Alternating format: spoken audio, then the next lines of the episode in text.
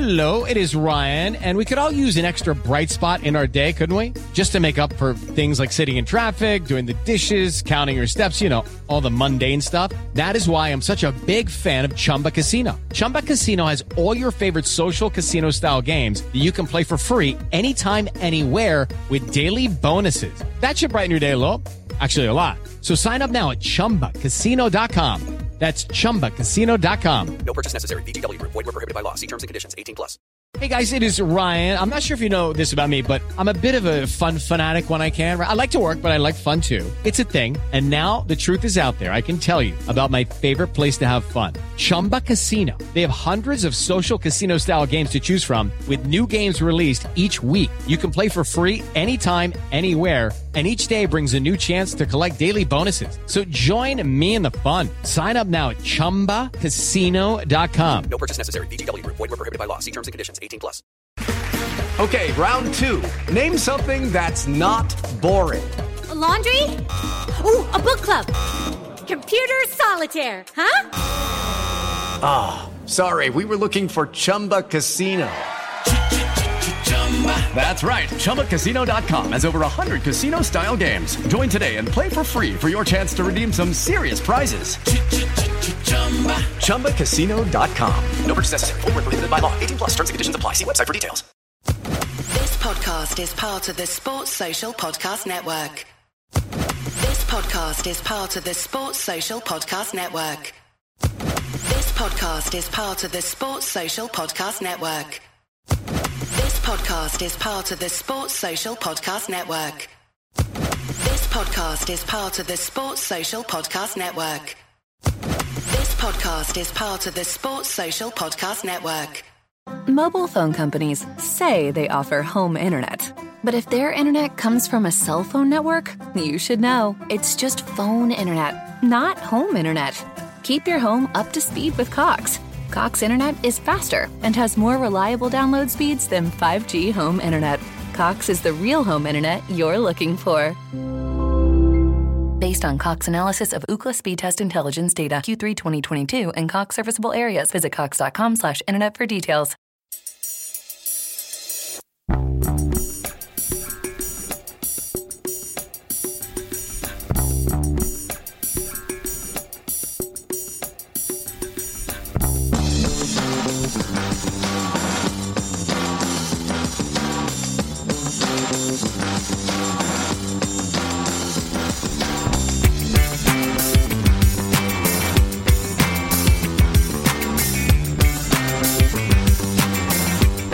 Afternoon. Welcome to Wednesday voting.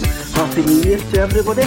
Uh, as usual on a Wednesday, it's me, Kevin, Colin, and Brian, and every one of us is isolating because of COVID, which is utterly bizarre.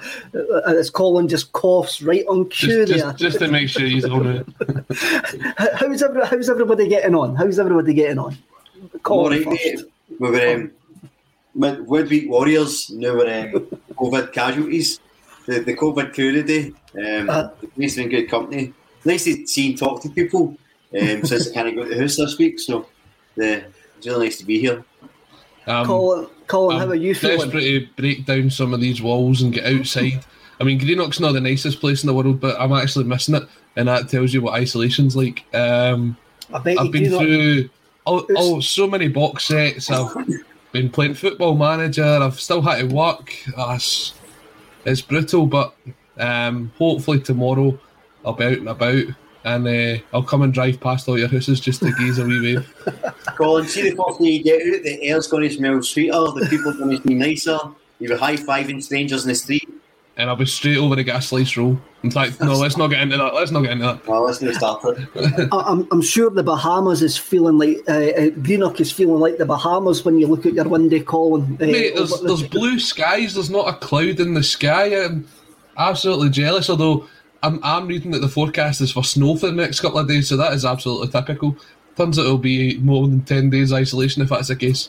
Aye, definitely. I've um, unfortunately I'm household isolation. There- There's one member of my family tested positive, and unfortunately everybody else is negative. But we still to isolate unless the Scottish government changes those rules later on today. hopefully they will, and I can maybe get out for the weekend, all things considered. But at least we've got Celtic to keep us entertained, and Michael Nicholson has made a great start to the, this January transfer window. And now the January transfer window is now open and wide open to keep Jason Leach happy, and we've got players coming in. Um, but we'll go to the comments. We'll go to the comments first, and Michael Newman. And I'll go to Colin with this because I, I, know you were doing the sums just before you came on there. Uh, and Michael Newman asks via YouTube, will Ange top 40 million plus in signings in his first season? Now, this is on the back of, uh, I think it was Sky Sports, mm-hmm. reporting that we are in talks with Tottenham Hotspur and Benfica over permanent signings of Cameron Carter Vicker and Jota. Colin, are we going to top over 40 million pound in signings?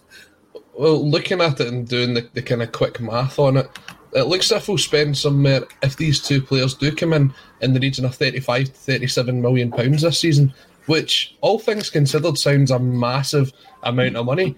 Um, I think that the kind of what the total will be will come down to what Celtic end up paying for Cameron Carter Vickers. I think there's been talk that it's somewhere between two and a half and ten million pounds, and that's such a wide variety of where we're actually going to um, end up getting uh, the deal done for. But the fact that we are going out there is actually, um, you, you think that 37 million pounds is a lot of money. Celtic's actually broke even on that. When you look at the figures that's came in for the likes of um, Odsonne Edouard, for even Jeremy Frimpong last season, um, Ryan Christie, Kristoffer Ajer, the fees are very similar. So you're talking about rebuilding a team on the back of selling four players then that isn't spoken about enough. Because yes, we've got a lot of deadwood out the door. We've managed to get some um, players. The fees that we've managed to get for some of them, the likes of Patryk Klimala, still getting three and a half million pounds for him. That's that's unbelievable. Um, but you're still talking about five, six players out to get what is basically a whole new squad in. We're talking about by the end of this window potentially having brought in 15 to 16 new players which is a great return. Um, and it just shows you that the work that Ange has been doing behind the scenes. I saw someone say it in the comment section earlier on. He's been doing the work of a director of football and a manager at the same time, and he's definitely keeping the guys in the boardroom happy because they're continuing to back him, knowing that they are getting value for their money. But Brian, there is a football transfers are a complicated business and what you see in the papers or what you, the figures that get bandied about on Sky Sports and stuff like that are no really the true figures. For example, if you get if a transfer fee is sixteen million pound, you'll be lucky to get six million of that up front uh, straight away. So. Michael Michael Nicholson started here, but for Collins gave us the figures there. We haven't really changed we haven't really changed tack, whereas what we bring in is what we spend out, going by those figures. Aye, but I, I think that's listen. If you're a business perspective, that's that's commercially viable, isn't it? You, if you spend more than you make, you're not a viable business. It's simple as that. And Celtic are, are risk averse enough that you know the, the, model, as much as some of the transfers have been duds over the years, it, it has been working. You know, and I think if you look at, as Colin alluded to there, if you look at getting in, we could end this transfer window with Jota and CCV and permanent figures, these three new guys in, you know, the guys we brought in at the start. Plus, you've still got assets that can go. You've still got Barkas, Ajeti, Bolingoli, probably Soro. Um, guys you get a, a few quid for as well. So, you know, we could potentially see that spending going up. But it's prudent, and the, the point we have to make is we, we're quick to criticise the board, and rightly so at times, but, you know, Nicholson, and it's probably the Ange influence, but he's got these three guys that Ange wanted, and he's got them in, you know, actually the day before the transfer window started. That's great work. And he's been backed and they've paid the money for them, and it looks like they're going to make the uh, Jota and CCV permanent as well. Again, that's backing the manager and rewarding these players, so as much as we, we, we give him grief, we have to give him credit as well. Nicholson, although he's still radio silent, that's that's a very good start to his permanent tenureship. I think, see, when you look at it, the likes of the, the money to be spent on Carter Vickers or on Jota, Celtic wouldn't have made that risk up front. There's no way back in the summer would we have spent six million pounds on each of those players. This loan to buy option. If you look at the five million for Barkas, five million for Ajeti, you can understand why it's, it's sensible. it? when when you look at it, you've got the, the loan to buy market, which Celtic really haven't utilised a lot. They did try to do that for Ajeti, and then they were talked out of it. West Ham wanted the money up front. It was either you, you bought them up front or you didn't get them at all. So it's it's a difficult one. But when you see that and you see the performances that Jota and Cameron Carter Vickers have put in already this season, Jota's what 21, 21 maybe, and hmm. Cameron Carter Vickers only just turned 24 there the other day. If they do sign on a permanent deal, you can guarantee that they'll sign for four and a half years in January, if that's when it does happen. Because the, the idea will be they'll see the rest of this season out, they'll have the following season, and then the season after that is when we'll start considering any sort of bids that come in. And the likes of Jota, Carter Vickers, they'll only be 23, 25 at that point, 26 even. You're still going to get a high return on your investment on that. For me, it's it's a no brainer. It just shows that we do have the money to spend. It's just being wise enough to spend it. We've spent it incorrectly in the past. This loan to buy market, as much as people hate seeing us bringing in loans, it is a massive benefit to the club. It's a try before you buy. I I think if you look at, sorry, uh, Kev, just quickly on that, if you look at uh, Maeda, he's technically a loan to buy, but the clause is we, the, You the buy fee him. set, we're buying him. So, and I think like with Jota as well, I think the fee was agreed before he came. Mhm. So they can't Benfica can't suddenly say, well, we want 10 million from him, we want 12 million. It has to be six. So it's been good business.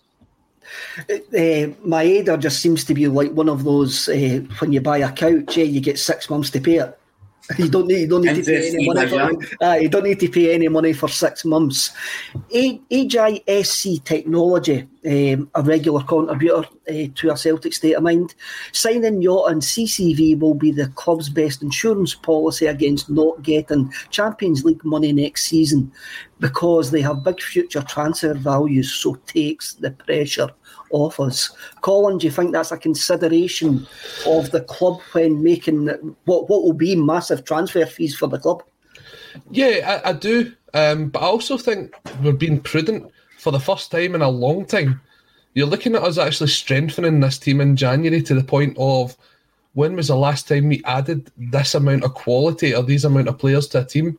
Well, I know we're still in transition. That's the, the sort of uh, stage that we're in. But it always got to January, and you're thinking, do you know what? If we can build a team here in January for the second half of the season, it means that we can go into the Champions League qualifiers in June, July, whenever they start, and you're not sitting there with Owen O'Connell or Stephen Welsh or young guys like that who've been thrown in at the deep end. That's that's actually a, bit that's not fair on Welsh as such, but guys like Dane Murray, who will play maybe those two or three qualifiers, will fall out of favour and you'll never see them again. We actually need to be getting into this um, this sort of set of qualifiers with a team that, yeah, okay, you maybe need to add one or two in the summer, but you're not talking about replacing one or two, adding in three or four, and getting a settled team that by the time you actually make the Europa League group stage or the Conference League group stage, you're saying, oh, well, if we had this team back in the qualifiers, would I beat them? This is the first time that I can remember that we're going into this as a stronger team. So, okay, maybe we might not get the the top prize. So the top prize is winning the league, and that's almost a guarantee. Uh, I mean, it's not 100% guaranteed, but it's 99% guaranteed that you get straight into the group stage. The second prize there is Celtic will also still qualify for the Champions League um, qualifiers if we finish second this year. And if you're going into that, and uh, okay, you're going to be playing stronger teams, but you're looking at the teams that we're putting out there just now, and you look at the team that played against Betis and against Leverkusen, and you're thinking, do you know what? If we can add a couple of players to that, then who knows? I'm not. I'm not writing off the league at all. I still think the league's in our hands to go and win it. As long as it's still mathematically possible, it's in our hands to go win it. But it is almost an insurance policy, not to the fact that um, you can then go and sell them players. It's the insurance policy that when you get to the qualifiers, you've got a team that's up there with the rest of the teams that you're going to be competing against. Colin, it's a fair statement. We may finish second. I mean, we'll have to actually look at that, and you're you're just looking at the way that the club will look at it. They'll go, well, we may finish second, and we may have to go through these qualifiers. So therefore, we actually need to plan. Uh, come on the hoops. Uh, how's it going, lads? We need to get these these lads signed in this window. The club might bottle it in the summer.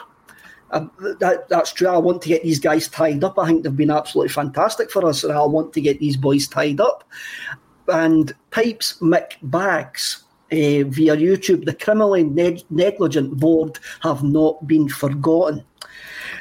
Brian asked on Twitter yesterday if anybody had any questions for the for the Wednesday team, and Stevie Mullen asked a question which goes with Pipe's comment there, eh? and the, Stevie Mullen uh, says after the criticism of Michael Nicholson being appointed as CEO, what's the thoughts on his start? So, what is what is your thoughts on Michael Nicholson's starts, considering uh, he was he was been the CEO, the, the acting CEO since the start of the season, basically. He's overseen the Bernard Higgins stuff, and now we're going into a transfer window, and he has made a decent start into the transfer window. So there's there's positives and negatives. I'll do the negatives first because I think there might be more positives so far. Negatives are it's radio silence again. There's been very little to no engagement. I think they're in one statement, didn't they, the New Year or just before when at Christmas time. Um, there's been very little engagement. You know, the Bernard Higgins thing was a shambles. You know, you know his involvement with that. So they're two two big negatives. And I think if he if he one of the things we have to change, we've been trying it for, is, is more engagement with the, the sort of Celtic fans and the, the Celtic people. The positives though are he seems to be leaving the football to Ange to deal with. You know, he's no he's no doing a, a he's no micromanaging, but looks of things. You know, Ange's asked for players, he's got them in, he's got them in on time. Ange's told him he wants the, the run of the, the club essentially. Ange's got the, the youth players and the reserve players treated in the same way as the first team, so there's a, a sort of pathway. He the hand in recruitment the the boy Anton uh, Macklin, the sports scientist. So it looks like Nicholson sort of leaving the manager in charge of football affairs, and he'll back him accordingly. Now, that might be wildly off the mark, but if that's true, that's a real positive for me moving forward. But get back to the, the negative part, it, they do it for more engagement. It's something they've been crying out for. Um, so it'll be interesting to see how it how it pans out over the course of the next few months and towards the end of the season. But as I say, look, we criticise when they deserve it, and we have to we have to give them a hat tip when they deserve it as well. Because I can't remember a January where we've not had players a couple of loan signings in the last day of the window or anything like that. Whereas we've got three players we're all very excited about, I think, and I'm sure we're going to talk about um, coming in. And they're already, and just get a couple of weeks to get them trained, get them in with the first team. And if we can sign CCV and Jota, that's a huge statement intent for the rest of the season.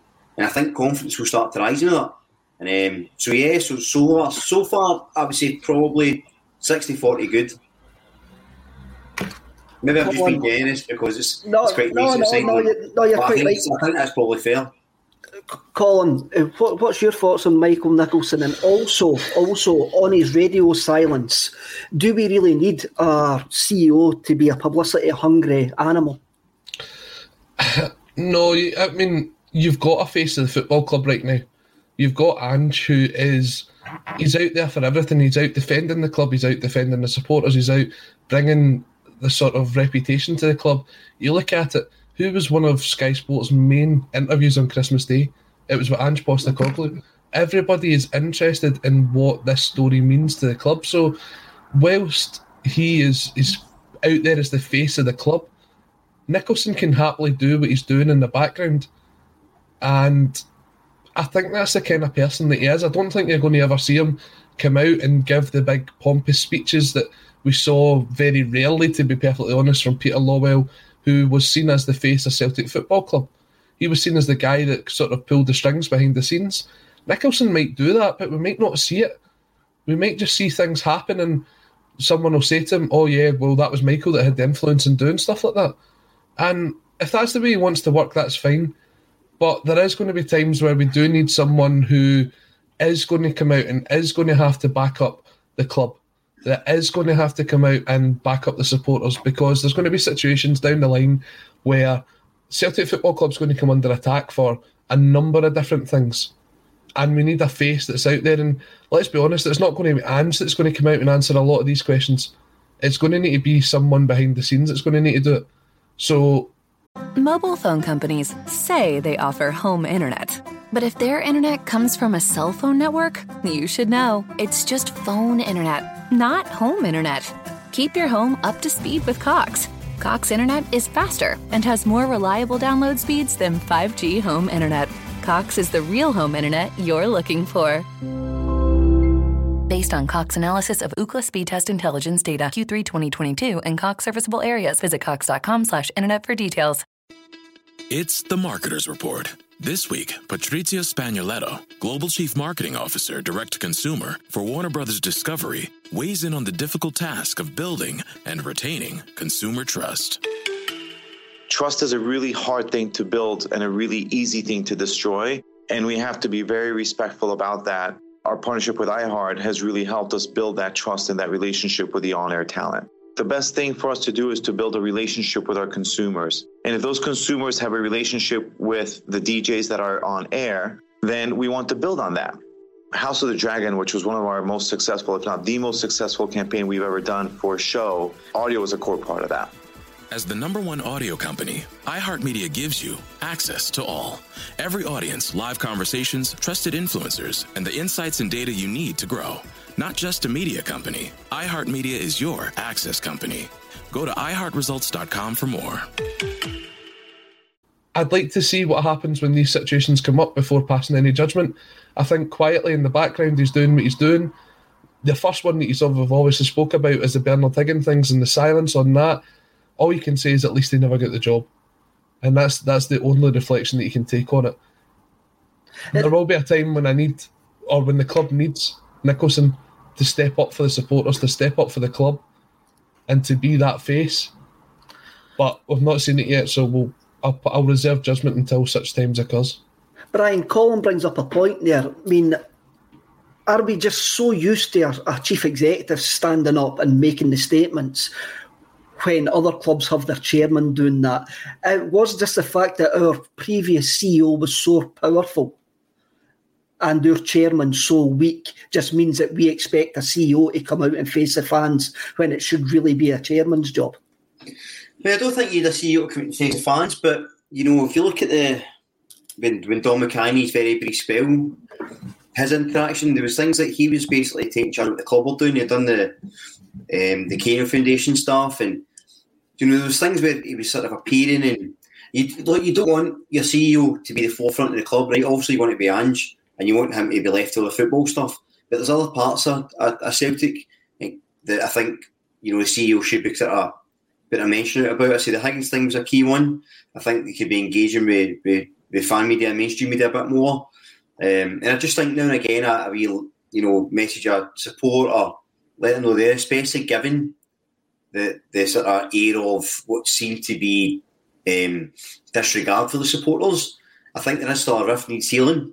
And I think this would be the time where a CEO could now and again pop out with a statement, maybe thanking the fans for the support. Just just we think just silly wee things, wee gestures um, that we, we just don't really do. Um, but it's not the be and end all. And if he sticks to you know organising the financial side of things and the leaves on to the football side, that's that's obviously what you want. And I don't listen. I don't think for a second Ange is going to be told off anybody how to control the football side of things. Uh, Where it's been a law law Michael Nicholson, I don't think for a second anyone's going to dictate to him do this, uh, do this. So, you know. I, I, I think the Celtic fan, my, my, my concept of what a CEO does at a football club has been uh, has been moulded because of we had Peter Lawwell since 2003 and that's maybe a complete. He maybe had a completely different role at Celtic than other CEOs have got in other businesses of a similar level, and that's that's a point that Strachan's laptop actually makes. You won't see ninety eight percent of, of what the CEO does in an eighty million quid operation, mm-hmm. and whose whose news uh, a CEO should be able to take the brand into new markets, markets and concepts. Now, that, that, that, this is this brings me back to a question that I was going to ask you anyway, and I'm going to come to Colin first. If we get we've got the three Japanese lads in, and it looks like we're, we're, we're a wee bit down the road with Cameron Vickers and with Jota. If this window is a success, does that put the end to the sporting director job, or should we still get in a sporting director to back up Hughes News' comment that a CEO should not be handling football transfers? Colin. Do, do you know what? I'd leave that answer up to, to Ange. I would let Ange make the final decision on that. I think obviously he's understood that he's had to come in, he's had to rebuild a squad from basically scratch this season. He's known what his task was before he came here. When we had the chance to speak to Ange um, at the fan media press conference a couple of weeks ago, I asked him the question about what was his plans for stage two of the rebuild. And his big drive was on recruitment both on and off the park. So unless anything's changed in the last couple of weeks, Ange still wants to bring in scouts. He still wants to bring in guys to help him with the recruitment side of the business. Now, we've known probably what since June that we needed to get someone in um, to do uh, what do you call it, like sports science. It took them to November, December time because they went and they picked the right candidate in the meantime, things ran in the background, maybe not to the level that they should, but they, they ran and we kind of continued to work it and tick over. We're just seeing what's happening right now with bringing in guys um, from all over the world. We're looking at guys from Japan, we're looking at uh, bringing in guys from Portugal, England. It looks as if we're just about to get a deal over the line from a, for a boy from Ireland as well. So we are putting a lot of effort in, and just putting a lot of effort in just now.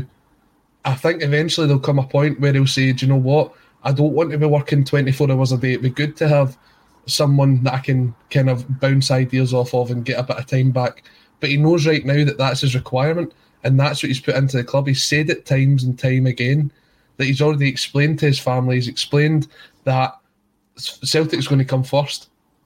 But that can't always be the case. And I think you'll see maybe not this window because the focus will be bringing in players, but maybe February, March time, you'll maybe see someone come in on the recruitment side of the business.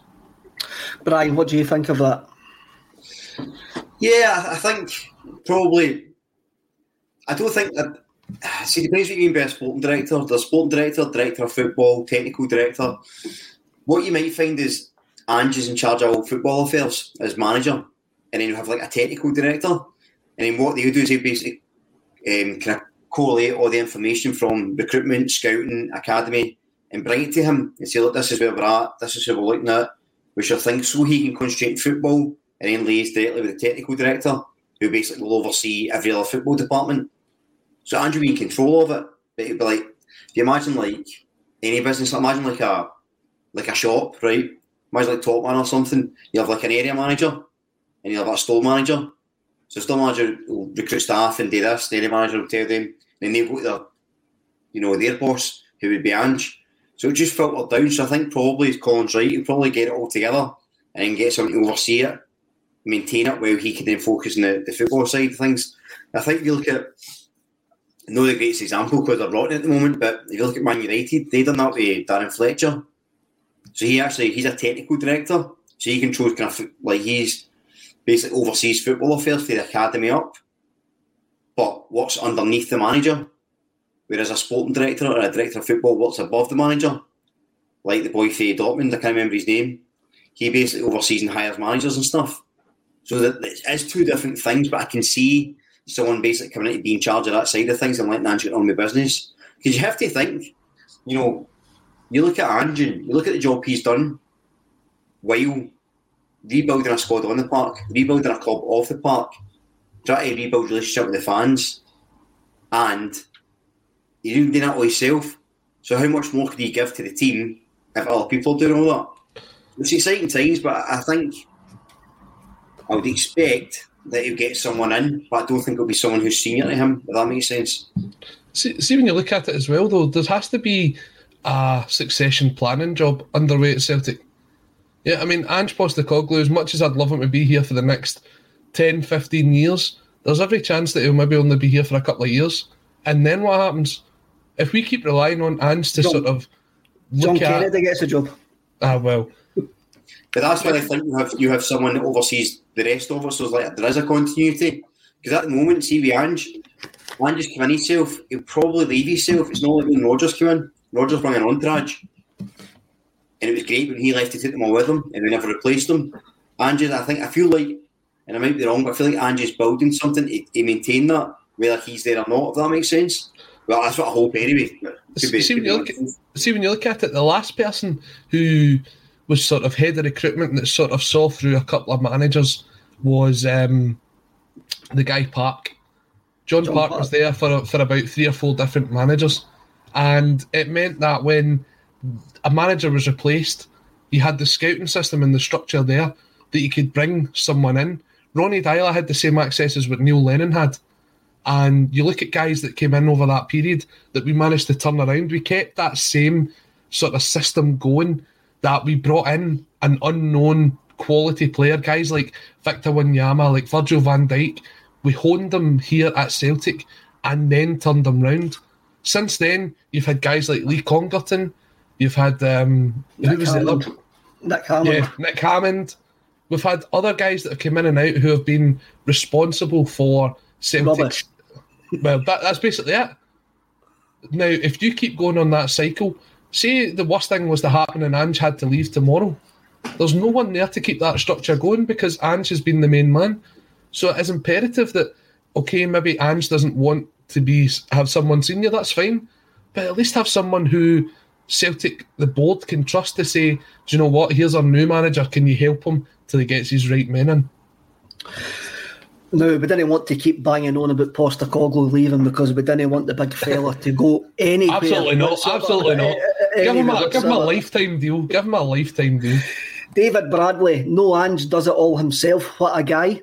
Uh, the Urban Cushy, our chairman is straight out of the office. Uh, Johnny Ryan, and will determine who comes in. Uh, Michael McDonald, and should handle all the transfers. Robert Wallace makes an actual great point. The manager tells the CEO who he wants and not the tail wagging the dog. And I'm going to bring up a resident Hibs fan, Paul Cockwell. What about the Boyle story that's not going away? Let's deal with some absolute rumours. Brian, I saw you shaking your head there, so you go first. I, I, I just don't see it happening. Um, I think he's he's done well for Hibs, but Hibs suddenly having a great season, really. So I just I just don't see what, what he offers more than what's there. He's pacier than some of the wingers, but that's it. I think he's what, what is he, 27 now? It just feels it's a, a massive step up. And are you going to really redevelop a player at that age and that amount of time that's no that's played for Hibs and a struggling Hibs side? I, I don't see it, uh, to be honest. I disagree with you. I'd take him every day of the week. Every single day of the week. I think he's got something that the Celtic team don't have at the minute. And it's the not just the pace, but the fact that he can play in those two roles of the, the striker and the winger, where as far as all we've seen so far is Abada can potentially do that. And Abada's sort of couple of performances that he's had so far this season, not been the greatest. He's good at set plays. He's good at kind of. He, he's someone that when you look at where our squad weakness is at the minute, it's down the flanks. Would I play him over um, Mikey Johnson every day of the week? Colin, I'd play you over Mikey Johnson. That's not a good example. Ah, but that, that's that's your second choice left midfielder at the minute. That's who you've got there. So is he better than some of the players that's at the squad that we've got so far? Yes. The only thing is, would I pay three million pounds for him? Absolutely not. There's, there's, it's sort of split in the comments, lads. Like you used to are split there, eh? Uh, Patrick, Patrick Harold Boyle, not Celtic class. Robert Wallace asked the question that you asked there, Colin: Is he better than what we have? And I think this is Brown Warrior brings up a comment, and it says Boyle has ripped the Rangers' defence apart. No Celtic winner winger has done that for two seasons. To be I fair, think- though, when they played Rangers, they were sitting in deep and Rangers were pushing up and they were just putting long balls and counter attacking. Celtic, even if we had boy when they play like that against Rangers, so it's a false equivalent. I get his point, it's a false equivalency. It's like when Ivan Sproule was at Hibs and he done that. He done it because he could do it against teams that were attacking and he had space. If he plays for Celtic, he's not going to. He's going to be facing low blocks all the time. He's going to have space running behind. Don't see it. There's there's a Sorry, really good Don't see it. There's a really good comment coming in here from Stephen Tomlinson. If it was cheaper, would Boyle be a Johnny Hayes type signing? Now, you Eh, think John? I, I thought Johnny Hayes had a really good contribution when he was at Celtic. We picked him up for next to nothing. He put some great performances in, including that one um, over in Rome when we beat Lazio, and he left. He done his job. He was never a quality player, but he was a great squad player for Celtic. That, that's a decent point. I was trying to bring up the exact same comment as you there, Colin. That's how it kept on disappearing for anybody. We apologise for anybody that was watch, watching on YouTube there. I wondered what was going on with that with, Stephen's comment. Um, you're right, Gordon Ashley. Boyle is a no-brainer. Forrest not even close, and Abada's not a winger. I would offer 1.5 million, and I'm going to bring up another comment The Brown Warrior. Henderson and, and Cash get it done the Henderson question, Brian, brings you around to we ha- we seem to have a lot of dead wood in the squad, and it's all right getting players in, but you have to actually you have to actually balance the books as we've already spoke about, and sometimes you need to have that conversation with players that that, that they actually do need to leave, and it was something that uh, was brought up to me on Twitter by Joe Smith. And what he actually says is, how much of a hit do you think Celtic should take on Barkas, Bolly, and Ajeti to get them out of the door this window? These three guys need off the wage bill as soon as possible and could fund one quality signing. I, I, think if, you, if we're spending £12 million on, on the two guys that are in the tagline, Jota and Carter Vickers, and the £3 million what we've spent on the, the three Japanese lads, we're going to need to do a bit of balance in the books again. This this window to actually to stop the wage bill going up. So, what do you think the club will be looking to do to get rid of the three that Joe Smith actually mentioned? I, think when you look at it, you're not going to get anything for for Ajeti this window because you'll not pass a medical.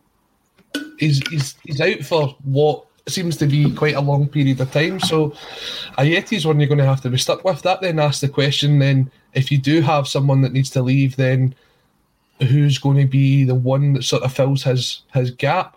I think if um, it looks as if Leigh Griffiths is going to be back from Dundee, I think his contract will be torn up. Mobile phone companies say they offer home internet. But if their internet comes from a cell phone network, you should know. It's just phone internet, not home internet. Keep your home up to speed with Cox. Cox internet is faster and has more reliable download speeds than 5G home internet. Cox is the real home internet you're looking for. Based on Cox analysis of Ookla speed test intelligence data Q3 2022 and Cox serviceable areas, visit cox.com/internet for details. This week on The Marketer's Report, Patrizio Spagnoletto, Global Chief Marketing Officer, Direct to Consumer for Warner Brothers Discovery, weighs in on building trust. Trust is a really hard thing to build and a really easy thing to destroy. And we have to be very respectful about that. Our partnership with iHeart has really helped us build that trust and that relationship with the on air talent. As the number one audio company, iHeartMedia gives you access to all. Every audience, live conversations, trusted influencers, and the data you need to grow. Go to iHeartResults.com for more. I think Bolly will probably go maybe back to Turkey, whether it be on a, a loan with a permanent option or a permanent deal. Uh, and from what I'm hearing, because of the kind of injury crisis we've got at the minute, potentially it could be Barkas that stays as well. So it's it's not the it's not the best situation, but I, I think we spent what between twelve million pounds on those three players, Barkas, Ajeti, and Bolly. I think if you get five for the three of them, that's that's where you're kind of sitting at right now. Now, I, I don't know about Barkas. I think Barkas will still go out on loan. I think they've, I think they've got enough goalkeeping cover there, especially if they, they rate the young uh, young Toby, uh, whatever his second name is. Uh, oh, there you go. Uh, especially if they rate him extremely highly. They also do, whether we like it or lump it, they do actually still rate Scott Bain as well.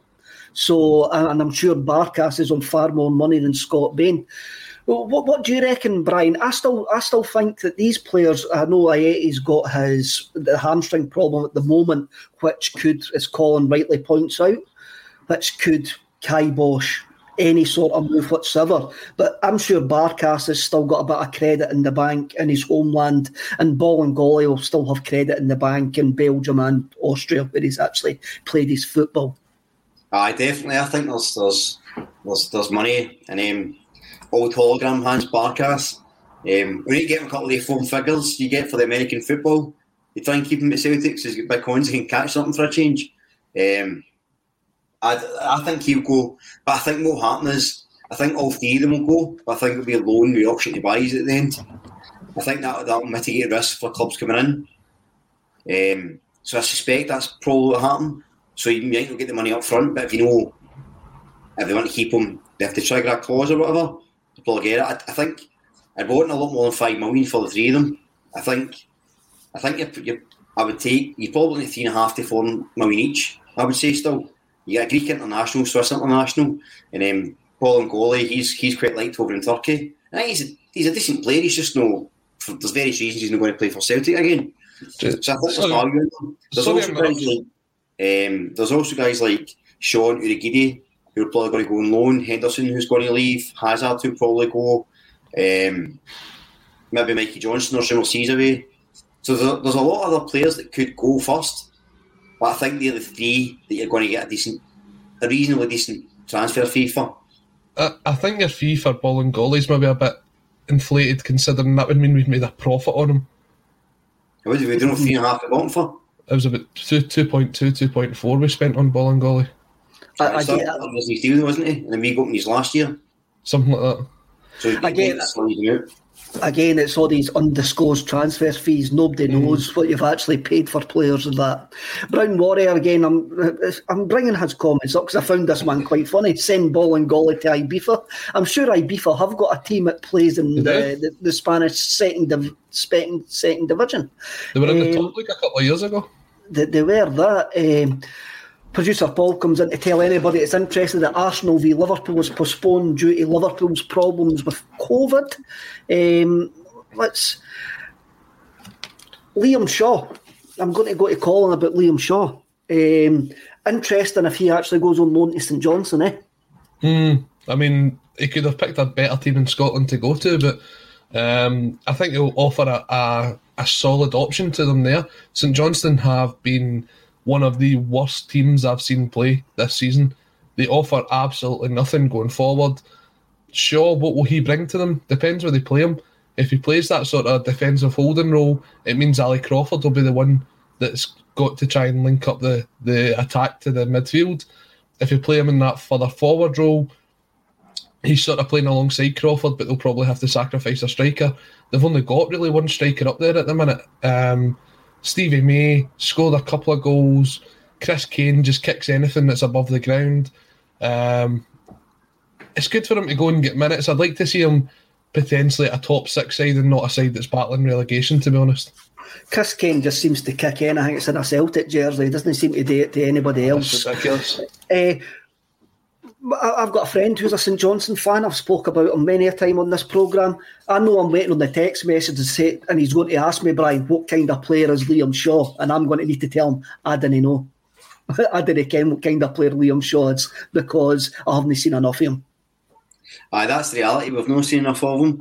I think we guys like with, with Shaw and Urhoghide, if they go on loan, I think Postecoglou will be very careful about the type of club they go to, just in terms of how they train, because you see how intense the training is and stuff. And, and to be fair, when we saw Urhoghide, I, I slaughtered the Urhoghide at the start of the season, but actually he was good against Batiste. Still played that position, he was good.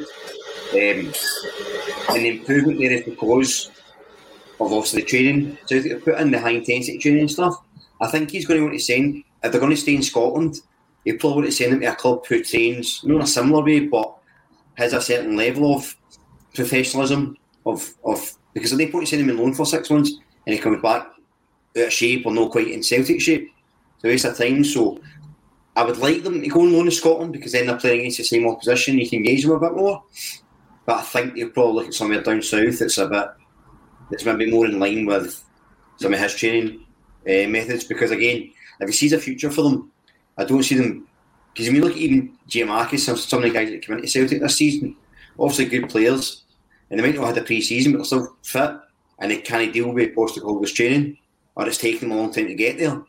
So if you've got players like what, Sean, Urhoghide, and you send them to St Johnstone, who maybe don't train intensely, even if they do really well there, they're going to come back and they might actually regress as players, although they're playing every week, or certainly fitness wise. So I think it's going to be very interesting to see where they go, but I do fully expect them to go. And the other one I think we might get money for is we Soro. I expect Soro to go as well. I just don't Colin. think Postecoglou fancies him at all. What's your thoughts on Soro? Do you think his ship has sailed? Is he the one that we're having a conversation with? That with, with, with parents here, sometimes you, you've got a son or daughter who wants to be a vet and tend horses in nice pastures and rolling hills. Then you need to say to them, by the way, McDonald's has got a great management program, mate. They think Sor- they think Soro's in that in that sort of boat. I mean, I'd like to think you'll get something better than McDonald's, but um, when I look at the the kind of the clips that we've seen of Ideguchi, and I've probably murdered that already, um, he is a very similar player to Soro, except for he seems to throw himself about more. He's like the sort of John Terry of defensive midfielders who puts his body on the line time after time after time. He seems to have a bit more composure on the ball, which is something that I think Soro was still trying to get. Um, I look back at some of his performances last season, especially when he was brought back in um, around about the time that we played Lille, and then he scored that cracking goal against Dundee United. Uh, that was his sort of best spell in a Celtic jersey. But from that point onwards, his performances and the level that he could kind of get to sort of to dip. We've not seen much of him this season that suggests that he's going to be up there and challenging for that defensive midfield role. I think it's going to be between um, guys like Bitton, Ideguchi, and McCarthy that's in there. You don't need a fourth choice centre defensive mid, especially if you are um, you're kind of still young and you want to get yourself into the game. It'll be up to Ange whether he goes on loan or if he goes away permanently. I still think that for the betterment of his career is probably away from Celtic and away from uh, fr- from Scottish football. To be perfectly honest, I don't think it ever suited him. Ewan Boy Martin comes in and he says Soro's ship has sunk. When you mentioned John Terry there, Colin, I thought there were so many places that I thought you could have took that, but I'm quite glad that you only that you only stuck to football. Stay, stick any- on the park. Stick on the that John Terry actually posted a picture of himself going skiing the other day there in his private jet, and it just screams, "You are an utter beep beep beep." But there we go. Let, let, let's let's um, turn Japanese. Let's speak about the three Japanese guys because Colin, you mentioned uh, uh, uh, Ideguchi, or just call me Gucci as as as, uh, as he says. Kyogo's got us really excited about these guys. he has got us really. Kyogo's a natural talent, and we've got the you've got Dan Orlowitz and the other guys for the J League. And the the J League watchers are going, and Maeda's actually better than, than Kyogo. We're, we're getting really, really, we're getting really, really great reviews about Hatate and that as well. And you've got Ideguchi, who seems to be that sitting six. He's maybe not coming with a, a, a bigger symphony orchestra as other two, but people say uh, he is going to do a job for us. Brian, are the three starters? Uh, do these three walk into the side? So it's interesting. It, I think it depends on where Hatate plays. So in his la- I read a thing earlier. I was looking at it. In, in his last fifty games, nineteen of them were centre mid, seventeen were left back, and then there was a splittering of left wing, right wing, attacking mid. If he comes in at left back, I could probably see the three of them starting. I think it would be Maeda out left, Kyogo, Jota when he's fit, um, Gucci, McGregor, Rogic, Juranovic, CCV, Welsh, um, Hatate, and Hart at the back. I think that's probably your strongest team. I think Hatate's coming in to start. Gucci's the interesting one. It de- so it depends where Postecoglou if he says Cal McGregor is a is a you know the six or the eight. I think that's going to dictate who starts. If he prefers him sitting, then Gucci's in the bench along with Bitton. But I suspect he likes him a bit further up, linking the play. So then probably Gucci will start. So yeah, I, I think Maeda and Hatate I definitely see starting. Hatate I see starting where he's left back or centre mid, by the way. Um, but I think if he goes to left back, Gucci will come in. Um, but again, there's loads of the exciting thing about Hatate. He seems to be the one that there's loads of buzz about. Maeda's getting the press, but I've seen a lot of things with people talking about Hatate and how he's going to really, you know, have a massive impact. He's only 24, looks a real player, but it depends where he's going to play for me. I think that's the kind of interesting thing. I think that directly will affect the, the other ones. But Maeda, I see starting. He's um, he seems to be the boy, doesn't he? Colin, before I come to you, Facebook user, hopefully it's not the same Gucci you find down the bars. Uh, we're all hope, we're all hoping that. What Brian's saying there, I do not see Hatate as a left back whatsoever. He's there to play in the midfield and on the left wing. The left back situation for me is tied up with Greg Taylor and uh, Liam Scales. Hatate's there to give, uh, obviously Turnbull's now injured, but for me, Hatate was coming in to actually give Turnbull a break in the middle of that park, and I see him playing in the midfield, Colin. Yeah, I'd agree with you there. I think your midfield three probably, um, if they are all available for the game against Hibs, will probably be um, McGregor, Hatate, and Rogic.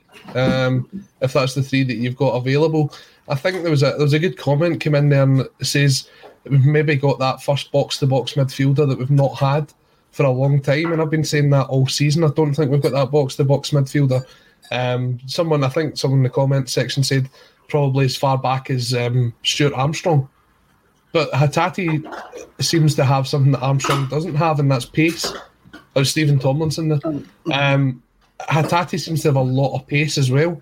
And you're seeing that's why he's been played sort of out on the left hand side. He's been pushed further forward to the left. And having that versatility isn't necessarily a bad thing, considering the way that um, we've picked up injuries this season.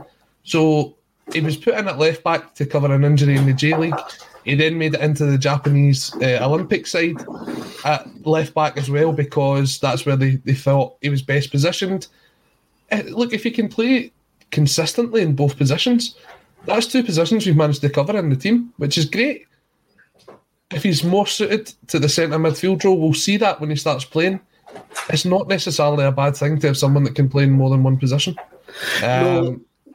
Uh, isn't Colin, isn't Colin with the amount of injuries that we've had this season, and it's the amount of guys who can do a couple of jobs and unpost the Coglu's team that we've actually needed. I mean, uh, Brian, I, I'm going to come to you come to you with this. I mean, I, I think sometimes that David Turnbull and Tom Rogic, especially Turnbull, has been asked to do a job that he's not suited for, and he's done it extremely well. He has done it extremely well before getting what for me was a fatigue injury. That injury when he pulled up in the cup final was just because he had played far, far too many minutes. But I always saw Turnbull as a, a square peg in that round hole and Hatate probably fit, uh, uh, seems to have the the profile to fit that role better in a Postecoglou Postecoglou midfield. Yeah, I think that's probably right. I, am a big fan of Turnbull. I think he's an excellent footballer, but I've said on here a few things I'm concerned about him off the ball. I think he's not naturally that great off the ball. He isn't pressed that well. He's not got that sort of natural fitness and energy and speed to cover the park. And I think Postecoglou sort of wanted him to. Um, and it has, there's times he does it, but it's just no natural for him. Um, but there's such quality there that you can see why he's still on the side. Um, the common thread, I mean, whether Hatate plays centre mid left back or Maeda plays up front out wide, wherever they play, the common thread that has been reported is how athletic all three are. Mm-hmm. They're very strong, very fast, very powerful. You know, can run for, for run for days, cover everything of gas. And that's exactly what Postecoglou demands. And I think that's where Turnbull falls down a bit. In saying that, Rogic isn't that type of player. So Postecoglou does have space in that system for one of these players who, not necessarily a luxury player, but offer that bit of difference without having to press. So I think you're right. I think it will be moving forward, regardless of the midfield three is, I think it will be either Rogic or Turnbull moving forward. I don't think there'll be too many times you see them both again, if I'm honest, because it seems like because I mean like, there was a uh, I think it's an article yesterday about um, Maeda about how he's he's.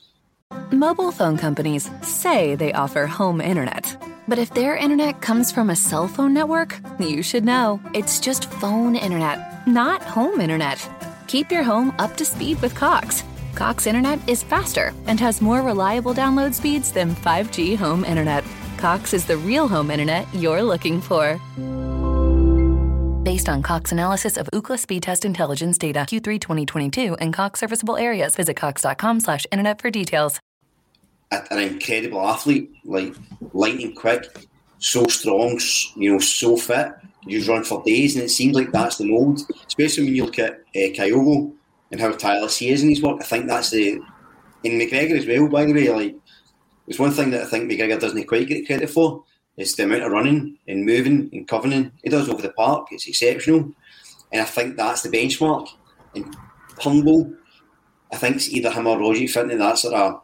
I'll call it a luxury role, but I don't quite mean that. That's disrespectful. But No, that's no, no. That's sort of, that's sort of. They can do something different, but I don't think you'll have two of them anymore. You're right. I, I, I Colin, uh, Brian's right there. For me, I agree with him. I always saw Turnbull and Rogic as two number 10s trying to fit in a, a, a Postecoglou system. The, the only midfielder that we've got in the squad at the moment that can play all three roles in a Postecoglou midfield is Callum McGregor.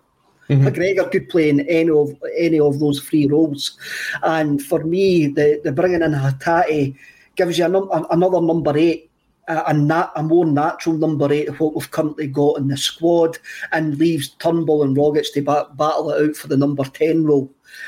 For me, the number six role, uh, Ideguchi has probably came in there to give Bitton competition when we hmm. need Bitton and McCarthy competition when we actually need a more sitting midfielder that there's another role there.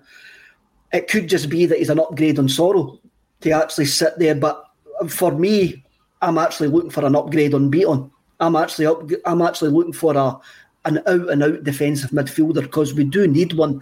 McCarthy and Bitton, Bitton's been utterly heroic in December. I must admit, he's he's he's, he's, sho- he's, he's shoved my criticism right down down my down my throat. But then, what do I know? I mean, Neil Lennon twice, Brendan Rodgers, Ronny Deila, and numerous uh, uh, Israel managers have gave him dozen of caps. So what do I actually know about like? The, the, the ability of Nir Bitton as a footballer, just as a football fan, he's just never excited me as a player. But we're we're looking at Ideguchi as a number six. We are mm-hmm. f- when these guys come in, I'm going like he's a new defensive midfielder. it, it'll be interesting if he sees if we see him go in there straight away because that is such an integral part of the team. And if you get that wrong, then it can put the team completely out of kilter.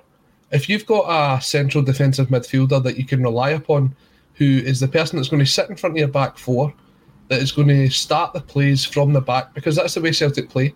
We play out from the back and then get the ball up to the forward line that's a lot of trust you're putting in that one player.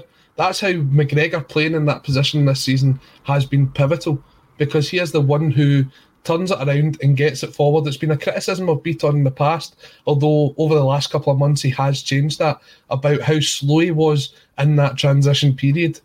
So I think it's almost the biggest risk to put a brand new central defensive midfielder into that system because of how pivotal that role is. And I think that might be the reason why you don't see Ideguchi right away. We'll maybe see him in the cup game. We'll maybe see him in some of the other games um, at Celtic Park, maybe against a, a lower opposition.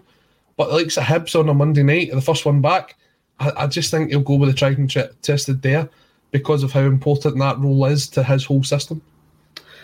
Brian, I agree with. I actually, for once, agree with Colin that Bitton for me is in the start, is at the top of the pecking order in the defensive midfielders, uh, based on ba- based on the last six, eh, based on the last couple of weeks. I'm just actually picturing uh, Ideguchi turning up at Recreation Park in Alloa, fake Gucci in Alloa, and there's plenty of, there's already plenty of fake Gucci in Alloa. Um, and I just see him turning up at Recreation Park and going, what am I doing here? this is on an AstroTurf pitch, a great a great view of the local hills. Uh, I, I, I actually would love to see that, just to see his face, actually. But let's get back to the serious stuff. I, I do agree with Colin. I think Bitton's at the moment's got that defensive midfield role uh, tied up. And for me, Hatate and Maeda were the only two that walk in. They're the only two I expect to see against Hibs.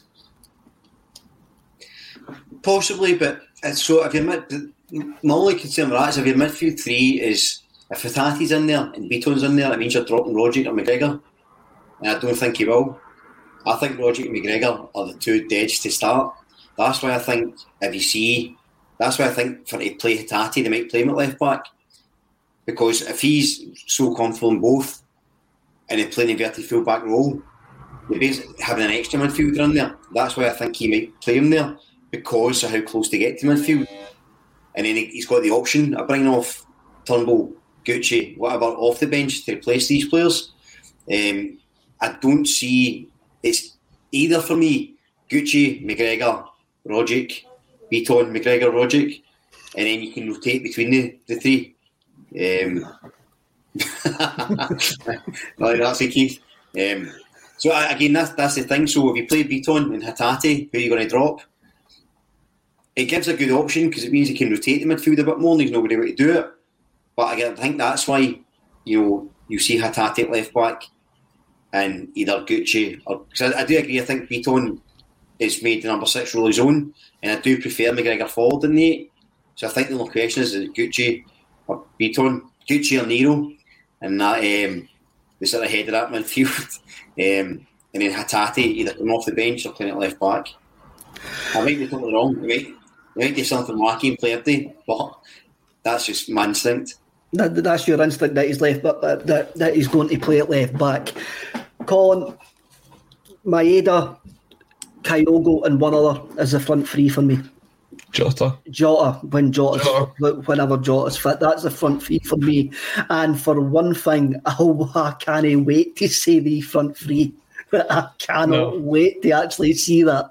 I'm, not, I'm a bit Man United about that. Do you know? I think you'll not even see them as a sort of a solid front three. I think it'll be very fluid. I think you'll see Jota coming in towards the middle, um, and then you'll see a lot of Maeda sort of coming anywhere across the box to pick up where Kyogo won't be going. See, when you think about it, it's exactly what we could have done at Ibrox earlier on in the season when you had Edouard and Kyogo play up front, is you could have had um, Kyogo coming into the positions where Edouard, if he hit the front post, Kyogo hit the back post. But we didn't do it. We kept Kyogo too far out on the left hand side, and he was sort of like pushed into the corner by Balogun. It was only when we changed it up and put Kyogo through the middle. If you'd have changed it up and had Eddie out left in that game, I mean, he's not the best. He wasn't the best out there, but he, I think he'd offered a lot more if he just changed it around and you had your fullbacks overlapping. But I think that's maybe where you'll see a lot more of like Sir Ralston, Juranovic, Taylor, Scales, whoever's going to be playing on the two fullbacks.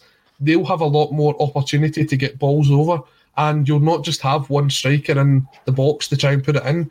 You'll have players coming from all over to get on the end of it. And we spoke about what was it, 80 crosses against Livingston. We didn't score a single goal. I don't think you'll see too many of those performances in the second half of this season. Hopefully not, Colin. But as Joe Porter uh, comes in, and he quite rightly points out, we know nothing about these new Japanese guys. We're judging them based on a comparison to Kyogo. That is extremely true. I mean, I'm not excited. I was ready to go outside and run about. Just the thought of a Maeda, Kyogo, Jota front free and a Hatate buzzing about the buzzing about the, the midfield there. But Joe Porter makes a great point there. Uh, as a gamble, even though we've brought three, uh, even though we've already got a Japanese player there and he's settled and well, these boys have had a full season.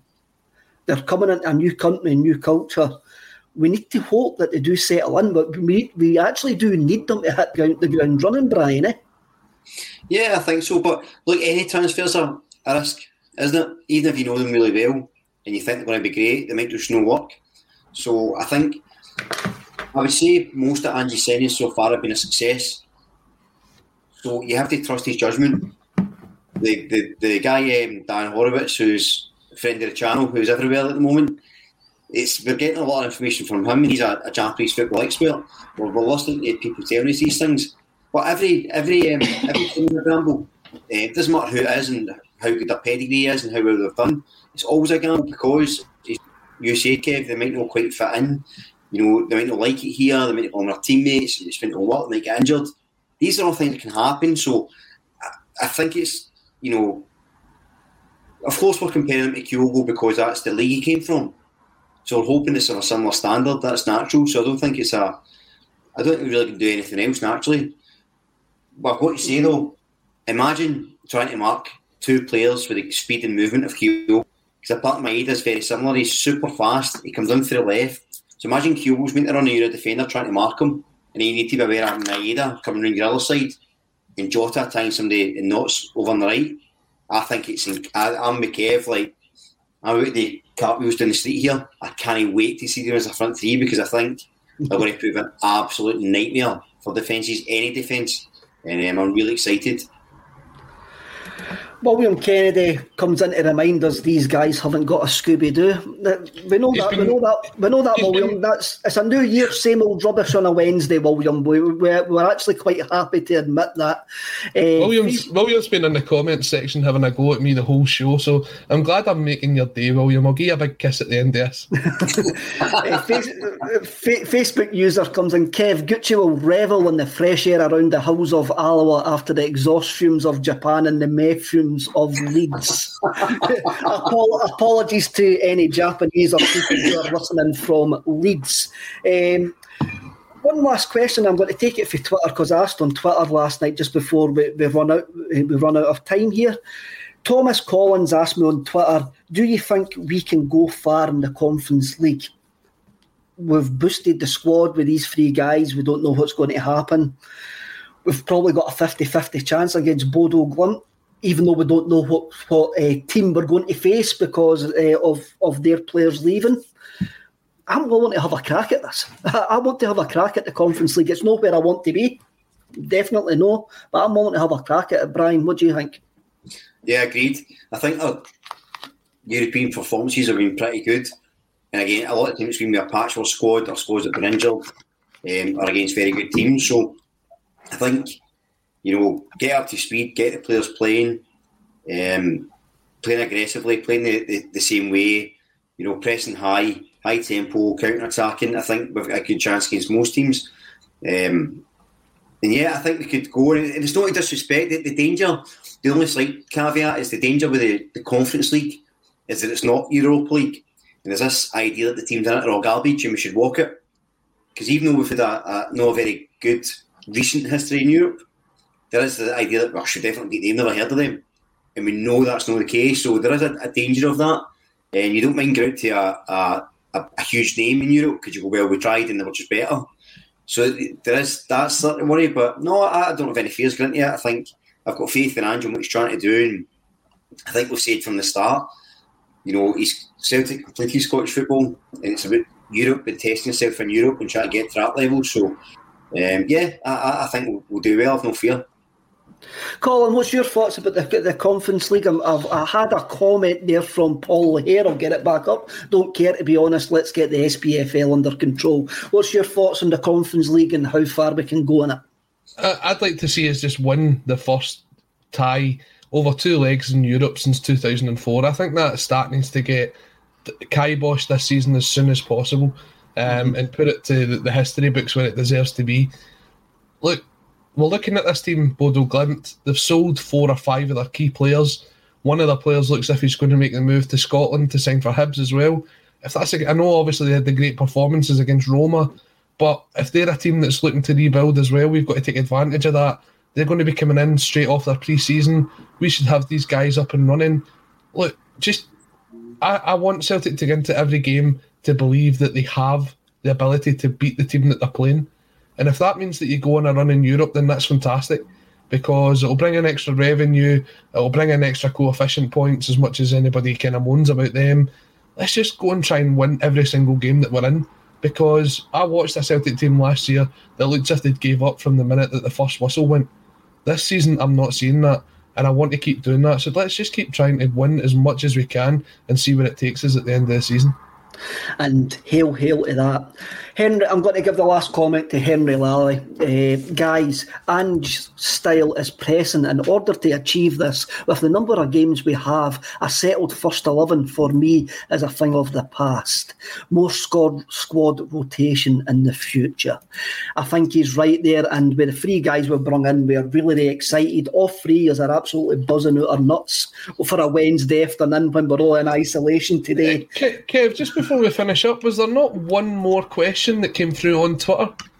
Eh, what one are you, are you going on about? Was it the one Uh, about a certain hat? I think it was a certain hat that we've not seen in a long, long time. Okay, two seconds then, two seconds.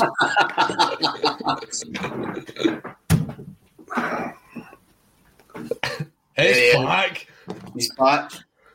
He's the, back. the, the mustard hat still exists, and, and maybe we'll it maybe will come out of retirement eventually, lads. This has been great. I've really enjoyed this, this Wednesday afternoon lunchtime. I hope everybody else has.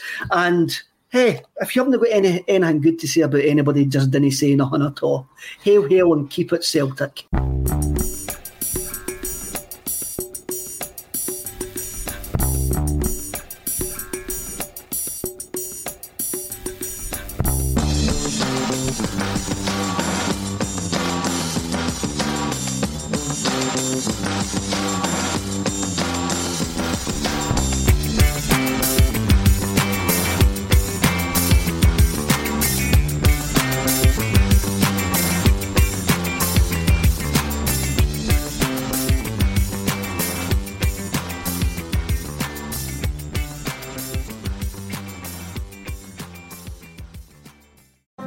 Phone companies say they offer home internet.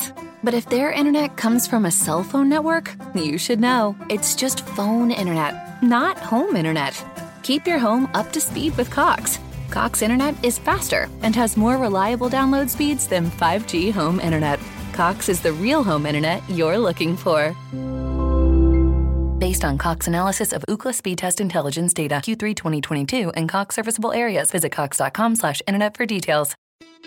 It's the Marketer's Report. This week, Patrizia Spagnoletto, Global Chief Marketing Officer, Direct to Consumer for Warner Brothers Discovery, weighs in on the difficult task of building and retaining consumer trust. Trust is a really hard thing to build and a really easy thing to destroy. And we have to be very respectful about that. Our partnership with iHeart has really helped us build that trust and that relationship with the on air talent. The best thing for us to do is to build a relationship with our consumers. And if those consumers have a relationship with the DJs that are on air, then we want to build on that. House of the Dragon, which was one of our most successful, if not the most successful campaign we've ever done for a show, audio was a core part of that. As the number one audio company, iHeartMedia gives you access to all. Every audience, live conversations, trusted influencers, and the insights and data you need to grow. Not just a media company, iHeartMedia is your access company. Go to iHeartResults.com for more. Sports Social Podcast Network. Sports Social Podcast Network. Sports Social Podcast Network. Sports Social Podcast Network. Sports Social Podcast Network. Sports Social Podcast Network. Sports Social Podcast Network. With the Lucky Land slots, you can get lucky just about anywhere. This is your captain speaking. Uh, we've got clear runway and the weather's fine, but we're just going to circle up here a while and uh, get lucky. No, no, nothing like that. It's just these cash prizes add up quick. So I suggest you sit back, keep your tray table upright, and start getting lucky. Play for free at LuckyLandSlots.com. Are you feeling lucky? No purchase necessary. Void where prohibited by law. 18 plus terms and conditions apply. See website for details.